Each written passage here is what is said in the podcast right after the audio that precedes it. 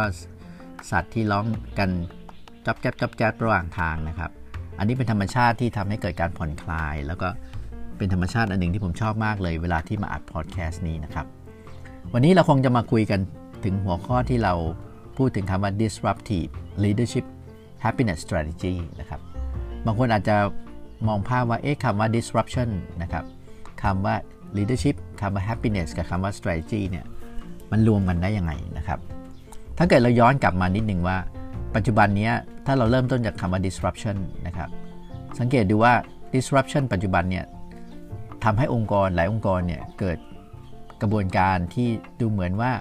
จะมีอาการผิดปกติหลายอย่างนะครับ อย่างเช่น องค์กรรู้สึกว่าตอนนี้เบิร์นเอาท์นะครับ เป็นโรคเยอะแยะไปหมดโรคซึมเศร้าโรคเบิร์นเอาท์โรคหมดพลังนะครับ เป็นกันทั่วทั้งองค์กรเลย ไม่แน่ใจว่าสิ่งเหล่านี้เกิดขึ้นเพราะอะไรนะครับ อันที่2คือพอจะเกิดการเปลี่ยนแปลงเนี่ยผู้บริหารระดับสูงมักจะบอกเฮ้ยลุยนะครับ แต่ทีมงานมักจะมีความรู้สึกว่ากลัวการเปลี่ยนแปลง และอีกส่วนที่สำคัญก็คือว่า โดยเฉพาะยิ่งใน top team เนี่ย จะมีความรู้สึกอยู่ในฟรี e โหมดก็คือว่าไม่อยากไปหรอก ไปแล้วไม่รู้จะเกิดอะไรขึ้น มันเป็น uncertainty เหลือเกิน ถ้ามีมีสามอาการตรงนี้เนี่ยอาจจะต้องกลับมามองภาพใหม่ว่า เอ๊ะ อะไรที่เราขาดหายไป หลายครั้งเรานำองค์กรด้วย head ก็คือสมองและความเก่งนะครับ แต่เราลืมมองว่า heart ขององค์กร หรือความสุขหรือความสุขขององค์กรเนี่ยมีหรือเปล่าในการเดินทาง เพราะถ้าเกิดเราพูดถึง disruption แล้วเนี่ย การเปลี่ยนแปลงมันจะมีบ่อยมีมาก แล้วก็เหมือนกับเป็นคลื่นสึนามิที่โถมถามเข้ามานะครับ ถ้าเกิดเราไม่มีความสุขและความสนุกในการโต้คลื่นเนี่ยหลายครั้งทำไปสักพักเนี่ยก็จะหมดแรงนะครับ เพราะฉะนั้นคำถามต่อมาก็คือว่า ถ้าเราจะเปลี่ยนแปลง แล้วเป็นผู้นำแล้ว lead ให้เกิดกลยุทธ์ที่สำคัญก็คือว่าเรารู้จักไหมว่าไอ้ต่อมสุขใจขององค์กรอยู่ที่ไหน ต่อมพลังขององค์กรที่ทำให้ องค์กรเราเนี่ยทำแล้วลืมวันลืมคืนทำแล้วมีความสนุกมี passion มีความสุข แล้วทำให้เกิดอะไรฮะสิ่งใหม่ ๆ ขึ้นมาโดยที่อะไรฮะไม่ต้องมีใครเอาไม้เรียวไปตีก้น ถ้าเราหยุดแล้วเอ็กซเรย์แล้วหันกลับมามององค์กรเราเนี่ย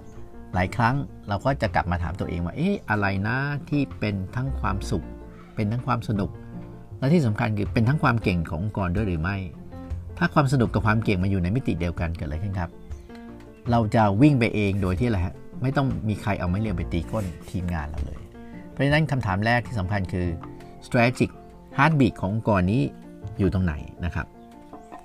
ถ้าเราตอบได้แล้วเนี่ยสิ่งสำคัญอีกอย่างคือว่า ถ้าเกิดเราเข้าใจความนิ่งขององค์กรตรงนี้ รู้จักพลังขององค์กรตรงนี้ แล้วเราใช้ให้เกิดเป็น happiness advantage ได้เนี่ยคำถามต่อมาก็คือว่าถ้าในอนาคตนะครับ สิ่งเหล่านี้เทรนที่มานะครับหรือ disruption ที่มาเนี่ย เรายังใช้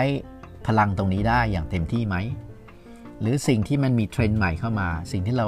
มีความสุขในองค์กร มีความเก่งในองค์กรเนี่ยมันยังใช้ได้อยู่หรือเปล่า ปกติแล้วเนี่ยปัจจุบันเนี้ยผู้นำที่เป็น visionary leader ทั้งหลายเนี่ยมักจะสร้างกระบวนการสแกนและค้นหาว่าอะไรครับ ใน industry ใหม่ไม่ว่าจะเป็น industry เดียวกับเราข้างๆเราขอบขอบ industry ที่เรากับ industry ข้างๆ อยู่ด้วยกันเนี่ย คำถามก็คือว่ามันมีเทรนด์อะไรที่เข้ามาใหม่ ที่ทำให้เกิดการเปลี่ยนแปลงนะครับ ยิ่งเรา detect เทรนด์เทรนด์นี้ได้เร็วเท่าไหร่เนี่ยเราก็สามารถที่จะสร้างทีมงานรุ่นใหม่ได้มากขึ้นเท่านั้นนะครับเทรนด์ตรงนี้ถ้าเกิดเราได้ยินสัญญาณอ่อนๆมาไกลๆเราก็มีเวลาที่อะไรฮะจะสร้างพลังของทีมงานในมิติใหม่ได้ดีขึ้นนะครับ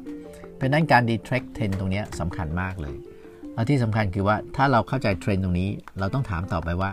เทรนด์ตรงนี้ต้องการความเก่งและความสุขของทีมในรูปแบบไหนได้บ้างนะครับ มีผู้บริหารหลายคนกลับมา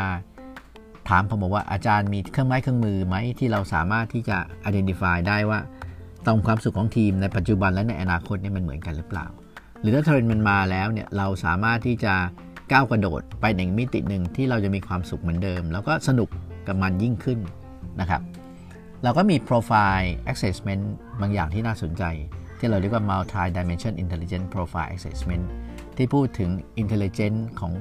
ความเก่ง ความสุข สิ่งที่ต้องการในงาน แล้วก็ emotional intelligence score ของทีมที่เป็นแบงก์แอคเคาท์ของความสุขตรงนี้ว่ามีเรามี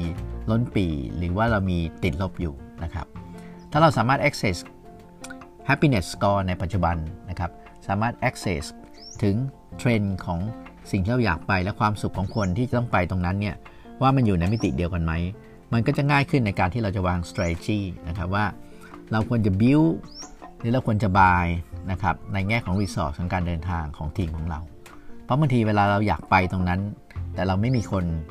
และทีมเราก็ไม่มีพลังไม่มีความสุขและไม่มีความเก่ง เราอาจจะต้อง outsource partner หรือลิงก์กับ startup ใหม่ที่ทำให้เกิดการหมุนตรงนี้ได้เร็วขึ้นนะครับ อันนี้เป็นกลยุทธ์ ที่สำคัญเลยในการที่ถ้าเราเกิดเราเข้าใจ future happiness advantage นะครับและปัจจุบันหรือว่า now ปัจจุบันเนี่ยเรามีความมีพลังของความสุขและความเก่งอยู่ตรงไหนนะครับเราก็สามารถจะวางเป็น priority เป็น portfolio ของการเดินทางได้นะครับตอนนี้ถ้าเกิดเรามี blueprint ตรงนี้แล้ว สิ่งสำคัญอีกอย่างคือว่า ระหว่างทางที่เราเดินไปในการพัฒนาทีมงานของเรา หรือว่า partner กับคนอื่นเนี่ยเราอาจจะต้องมีทักษะใหม่ ของ top leader ในแง่ของเรื่อง happiness coaching ในการ engage ไม่ใช่แบบเดิมคือ engage แค่ head นะครับ แต่เราต้องเกตทั้ง hard และ hand เพื่อให้เขาลงมือทำเขามิกกับมัน แล้วก็มีพลังในการเดินทางด้วยตัวเอง แทนที่เราจะต้องเอาไม้เรียวไปตีก้นนะครับ เพราะถ้าเกิดเรามีทักษะของการมี happiness coaching ตรงนี้แล้วเนี่ย เราสามารถที่จะเริ่มตั้งแต่การ recruit คนได้ถูกต้องนะครับ การ happy nearing เขาให้เกิดอาจายทีมที่จะทำให้ทีมเนี่ยผสมผสานต่อความสุขในจังหวะที่ถูกต้องเวลาที่ถูกต้อง แล้วที่สำคัญคือเราจะ engage หรือ retain คนให้อยู่กับเรา และมีความสุขได้อย่างต่อเนื่องนะครับ